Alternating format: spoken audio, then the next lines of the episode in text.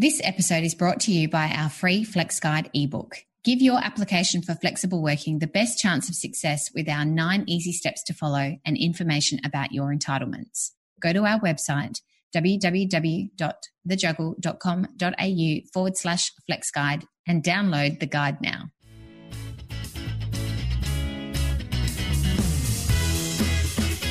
If you want a satisfying career and a fulfilling family life, this is the podcast for you.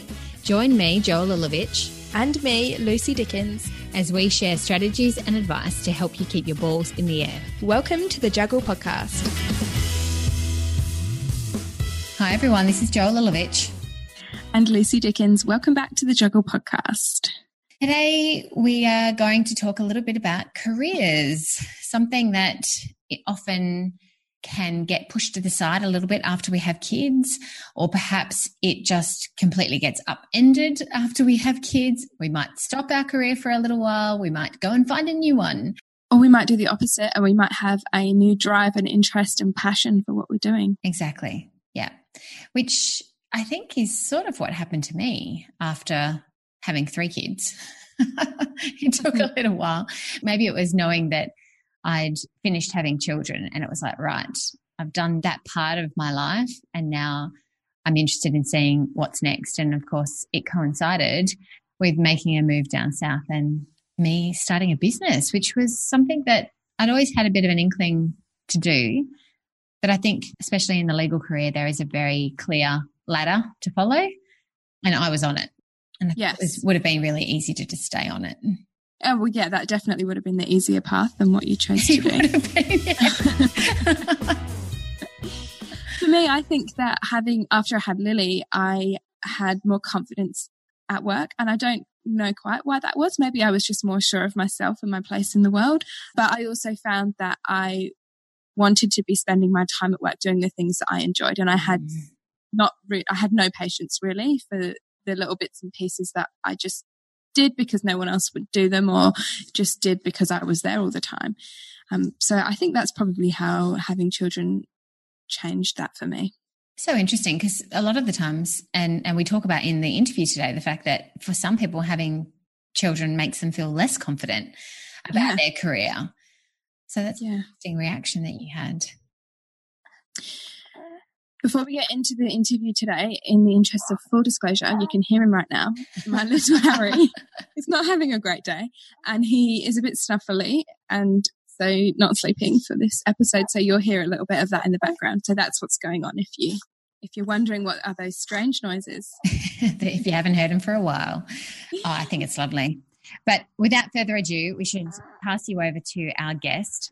Today we have one of our members from our juggle community, Anna Black, and she's been such a great support in that community that we really wanted to showcase some of her skill on the podcast and introduce you all to her. So Anna is a career counselor, an ex geophysicist, and amateur Latin dancer. Wouldn't that be lovely? She spent many years being successful in the corporate mining world before figuring out what was important to her and doing a bit of a U-turn, a U-turn towards more meaningful work. She now guides other mid-career professionals through the process of self-discovery to create more fulfilling futures. She holds a Master of Career Development, has presented at two of the Career Development Association of Australia annual, annual conferences, and also has had articles published on Thrive Global and Mindshift.money. So enjoy. Welcome to the podcast, Anna. No problem. It's great to be here. Now, thank you for being a very active member of our Juggle community. And in there, you're very generous with sharing your time and advice for our members. So thank you. And it's great to have you on here so we can share your expertise with some more people. Well, can you start by telling us exactly what it is that you do? What is career counselling? I work in the field of career development, and really there's two different um, kind of areas of the work. One area is helping people find jobs and get into the, the careers that they want to get into, and the other half that comes before that is really helping them figure out what they want to do, and that's where I come in. So, career counselling is really helping people dig through what they want, their preferences in terms of the type of work they want to do, what they're interested in, what motivates them what environment they might want to work in, their values, all those things, and putting them together and figuring out, well, what's the best career path for them, what's going to be most satisfying and fulfilling in, in most cases. How do you do that? Do you have a bunch of different tools that you use? Is it, you know, all psychological testing or, or what is it? Yeah, I do use tools. Um, I use a mixture of, um, you know, online assessments, um, which help explore some of those things, but also counselling techniques to work through that with my clients one to one. And who do you find most goes for career counselling? Obviously, now as a experienced person out in the workforce, I see that career counselling is used in a lot of different ways, and I tend to find that some people still think of it as something that you do when you leave school. So, do you find that?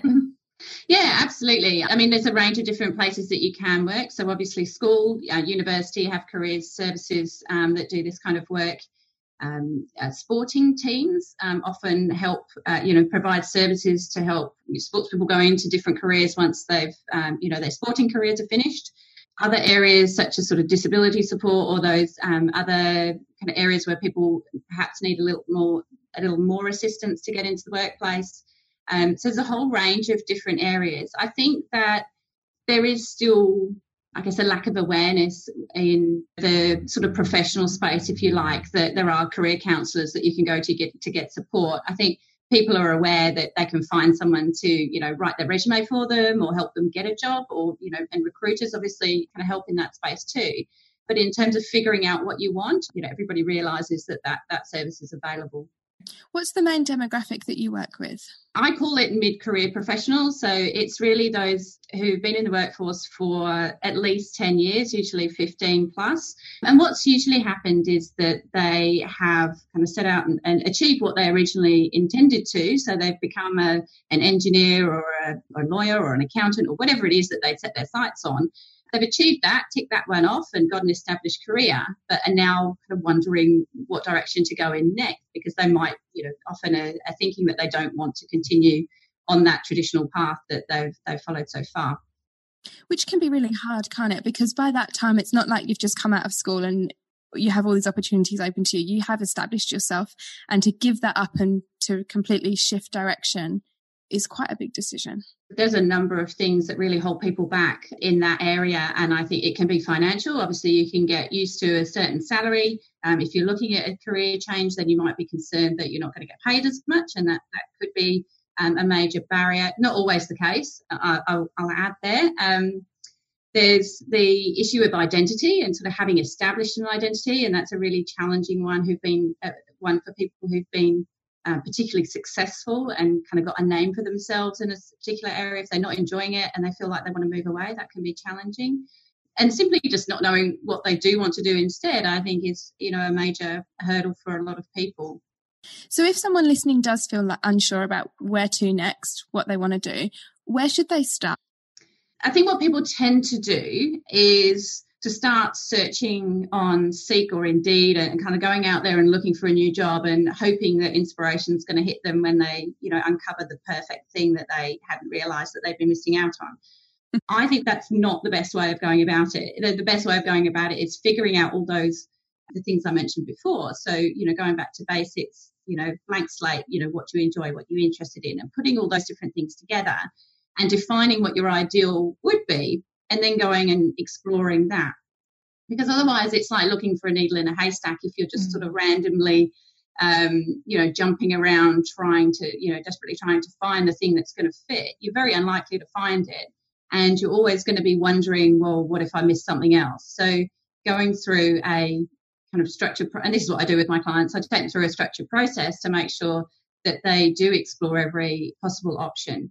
But first of all, thinking about what you enjoy. And it's amazing how many people I've talked to where, you know, I've posed that simple question, what do you enjoy doing? And it's it's a bit of a light bulb moment because until then they've only thought about what they're good at or what they could do or what somebody would employ them to do, like what value they have in the marketplace, rather than well, what they actually enjoy doing, what they want to do.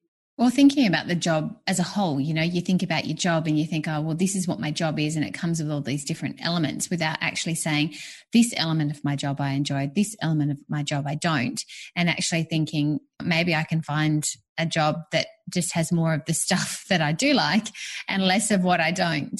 Exactly, exactly. And thinking about the tasks that you do as well, it's sort of the area that people most often miss. We often think about the interest. So, you know, you're interested in law. Okay, well, then obviously go be a lawyer.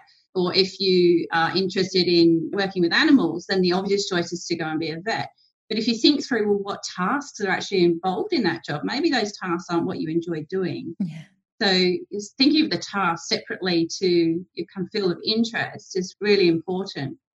And yeah, like you say, you know, maximize the tasks that you enjoy and minimize the ones that you don't. Yeah. I heard it said a long time ago that there's this bit of a maxim that people have midlife crises. For men, that it often revolves around their work and for women, it more often revolves around their personal relationships. So, you know, if, if, you've got an issue in your midlife, a man's more likely to blame his job and a woman's more likely to, to perhaps blame her partner or something going on in her personal life. Do you tend to find that it's more men who are willing to consider career counselling? Have you experienced a difference on a gender basis? I actually work with a lot more women than men and that's really interesting. I hadn't I haven't heard that um, that idea before. So no, I haven't experienced. I mean, I don't work with people on their personal relationships. Uh, obviously, can't compare the two. Uh, so I don't. I would imagine that that comes into it, though, right? That Absolutely. See, I don't work in that field, but it is quite interesting because a number of clients have come to me at a time when there have been changes in their relationship or, you know, separation. And, you know, they're just sort of doing a whole life all overhaul. And yes. career is one of those things they're doing amongst other things as well. So yes, it it it can be linked, but mm-hmm. um yeah, I, I, I can't really say that I would observe there are differences between men and women and what they focus on I think men are, it comes through very clearly that they're often, you know, the, the breadwinners and the sort of financial aspect is more important to them because they more often have the responsibility for the income for the family. Not always. I have women in that situation as well, but there is still that difference. And men are more, you know, often more willing to not necessarily focus on the kind of the fulfillment and the enjoyment and the meaning in job in, in work they want to get something that you know they can do well and they get paid for it. Yeah, and get paid for it, but they still want to enjoy it. But it's slightly different emphasis, I guess, between those different things. Interesting though, I could spend all day probably talking about the different reasons for people going through the process and the, the, the, different nuances. I actually work with a lot of women who don't have kids and who are very career focused and they want to progress. So very broad range coming back to the women who do have children, mm. often when we have children is a time when we reevaluate everything that we ever thought we knew. yeah. I've just had a child, I'm reevaluating everything. But yeah. that often includes people's careers. And we understand what happened with you.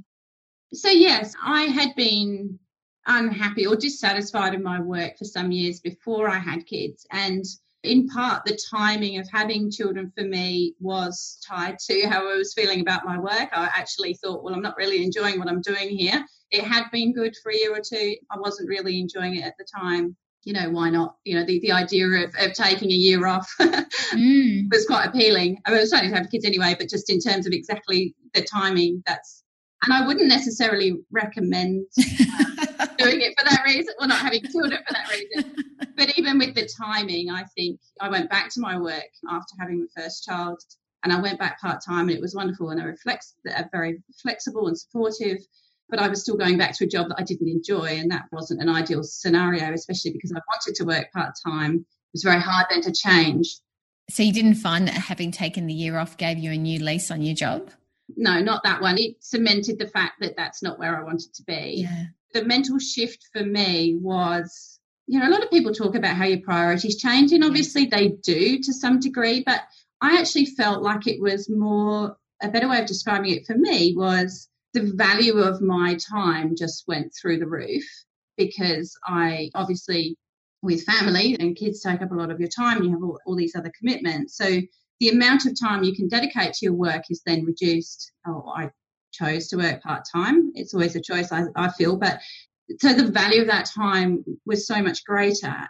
So the importance of how I spent that increased as well. So I thought, okay, well, like I've got two days a week, and this is how I'm going to kind of express me and achieve what I want to achieve for me. This was sort of my thing. And it became very clear that that wasn't it. I knew that before, but it kind of brought it to a head, and I thought, right, now I've got to make a change now.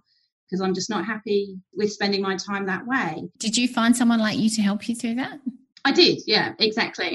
That's exactly what I did. So I went to a career counsellor, went through a very similar process to what I offer now, and came out deciding that this is what I wanted to do, and I wanted to be a ah. career counsellor. So it was kind of somewhat ironic. I, I had an inkling when I went in. I was obviously interested in that type of work and fascinated by the process. And now, when I look back, there were lots of clues going back uh, further. I had developed an interest in psychology and studied a bit of psychology on the side. So my day job was was actually in mining. I was a business analyst, and you know before that, geophysicist. So very technical role. So huge shift. I mean, mm-hmm. I see the similarities in in what I used to do and what I do now. But for most people, it seems completely unrelated and and this sort of massive decision but yeah, so I went through a very similar process and kind of got to know myself very well and understand all my preferences and what was important to me, what I felt was valuable. And I think you know, obviously there's an element of what I feel is valuable work is something that really helped me. And so that's how I made the, the um, decision to do what I do now. Some of the things we see a lot with women, particularly in relation to work, are issues with feeling confident enough, putting ourselves forward, imposter syndrome. Mm. Are these things that you see come up? And if they, I, imagine that they are. I know they are because we've spoken about them in the in the Facebook group. So, what advice do you give to women who are dealing with these kinds of things? It can happen to men as well. Just to put that out there, because I have worked with a client, a couple who who really feel that very strongly. Male clients who feel that strongly as well. Um, so, what advice would I give? I think that confidence to me is like a, a just a fascinating thing kind of one of my pet subjects, I guess, from a you know psychology interest, intellectual point of view. I think that confidence is it's not a fixed thing. You know, no one is confident or not confident. We're confident doing certain things, and we're not confident doing other things. And I think you know, and I use the example of becoming a, a, mother or parent as a classic one. I mean, I was not confident. I didn't know how to put on a nappy um, before I'd done it. You get very confident in doing it once you've done a hundred of them, probably less than that. And so this idea that we're confident because we're good at something or we're natural, we have a natural talent for something, I think is rubbish. I think we develop confidence when we do stuff. To build confidence, you just need to get out there and do it and think to yourself, well, what's the worst that can happen? You know, it's probably going to be uncomfortable to put yourself out there to do something for the first time, but it is for everybody. And I think no one's kind of special in that regard. We all feel uncomfortable putting ourselves outside of our comfort zone, but we just have to do it and push. And once you've done it once and discover that the world didn't end, then you can do it again and again. I think the other thing I would say though is that, you know, in the context of promotions or going for a, a new opportunity and kind of wondering whether you're confident uh, to do that or sorry, qualified to do that. I would say trust the people around you. I mean, if someone's going to offer you this opportunity, then they think you're good enough to do it if the people around you are all saying, yes, you're absolutely capable of doing that, then believe them. Like, who are you to say that they're wrong? I would say, listen, yeah, listen to the people around you if they're, if they're saying that, that you're absolutely good enough. I think that's really good advice. And it's also how we develop and grow. Last week, I had coffee with someone who is a very successful business lady, and we were talking about these exact topics. And she said to me, she still lacks confidence in a lot of the things she does, but she just forces herself to get out there. And she said she's given opportunities and she feels like she's not qualified enough, but she forces herself to get on with it and do it. Mm-hmm. And it's exactly the point. I mean, no one else sees that. Everybody else sees your skills and your abilities. They don't see, oh, she hasn't done this bit before, or maybe she's not quite so qualified on this topic. They just say, wow, look at you doing all these amazing things. You must be really good at what you're doing. Absolutely. And I think it's no one's perfect. I think it comes back to this, you know, perception that we have to be perfect and have to be brilliant at everything and be able to tick every single box before we apply for something. No one fits all the criteria all the time. We're all humans. Thank God we are. Um, I, so, we have a couple of questions that we always like to finish our interviews on. Mm-hmm. What words, I'm going to ask this one because Lucy's currently busy with Harry, snuffling around in the background. What words do you live by? Do you have a mantra, Anna? Not a mantra specifically, but I do have a question that I ask myself regularly, and it's how do I want to feel? And the context of this is, you know, all those little decisions that we make through the day, little choices that we make. It might be what we do when we first wake up or what we eat or whether we go to bed at a reasonable time or sit up and you know playing on our phones or watching netflix the little micro decisions that we make all through the day have a really huge impact on us um, our sort of mental health or physical health well-being our relationships all of those different things and I'm sure I'm not the only one, but it's really hard not to always, you know, uh, to make good choices all the time. And so I use that question. It's a really powerful question. I've been doing it for a few months now. And it really does help me kind of make better choices in the moment and go to bed that bit earlier. So I'm a much more kind of productive and nicer person to be around the next day, etc. So yeah, so that's what I would say in that in that sense. I love that. I don't know if it was from a book that I'm reading at the moment or if I must maybe read an article recently, but they talked about the fact that we all do things because we want to feel different to how we currently are. Like if we're happy with exactly how we are right now, we just keep doing what we're doing, but we do something different because we want to feel a different way. So for example, the, I think the example that they used a bit was social media. So they're saying that you want to get a, a, hit or something. So you'll pick up your phone and go to social media because you're looking for a way to feel different to how you currently are. Mm. Maybe it's because you're bogged down in some piece of work that you're doing, or you're feeling like you aren't getting anywhere with that. So you go for a quick fix somewhere else. Maybe it's eating some chocolate, maybe. yeah. yeah. when you say, How do I want to feel? Every time you've said that, I've thought, Should I ask myself that every time I go for another chocolate? Yes. yeah. The second question, Anna, that we like to ask of all our guests is if for your one piece of advice that you would give to women who are managing the juggle. Maybe there's a couple of steps that someone could take, you know, if they think that they're a bit stuck and they're wanting to maybe think about a career counselor, but they're not quite there yet. Is there something that they could do at home on their own? my best piece of advice isn't really career related i think i thought about this for a while and there are lots of different things, lots of little pieces of advice to give. But we'll let you have two. Yeah. You can have a okay and, a, and, another piece of advice. All right, brilliant. Okay, um, so my non-career related uh, piece of advice is um, find or build your own village. So you know the idea of it, it taking a village to raise a child. I think it takes a village to raise a child, but also to support a working family or or, or otherwise. And I've been incredibly fortunate to find my group of mums from school who are have become wonderful friends. And also you know we all pitch in and really help each other out and i mean a lot.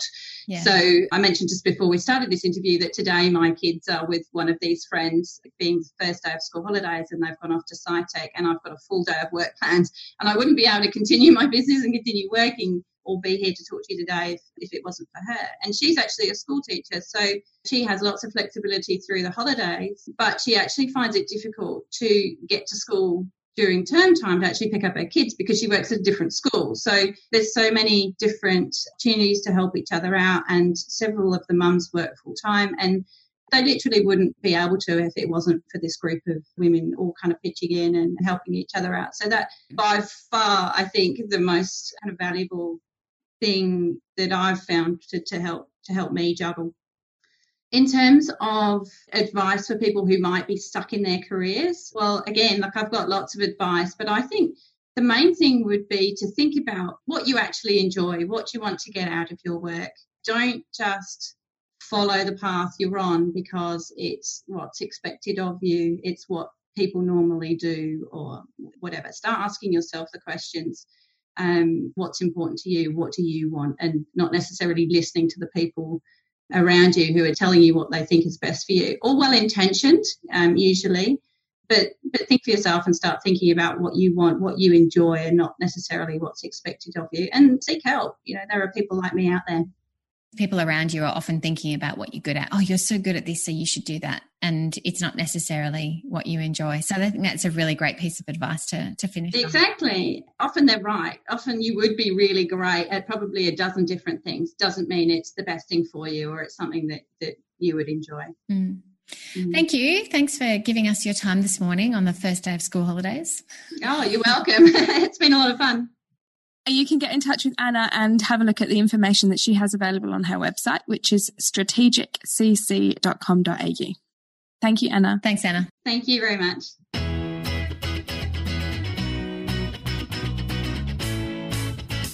thanks so much for listening. That's all from us today. If you enjoyed today's episode, please go and give us a rating on your podcast app. I was having a look at them the other day. We've got quite a lot on there, and it's so lovely to read everybody's feedback on there, especially in a public forum. So if you enjoy the podcast, please do go and give us a rating and a review. And if you want to continue the conversation with us, then come and join us on Facebook at the Juggle Community. You can find the links to join the Facebook community and also links to listen to the podcast all on our website, which is www.thejuggle.com.au. See you next time. Happy juggling.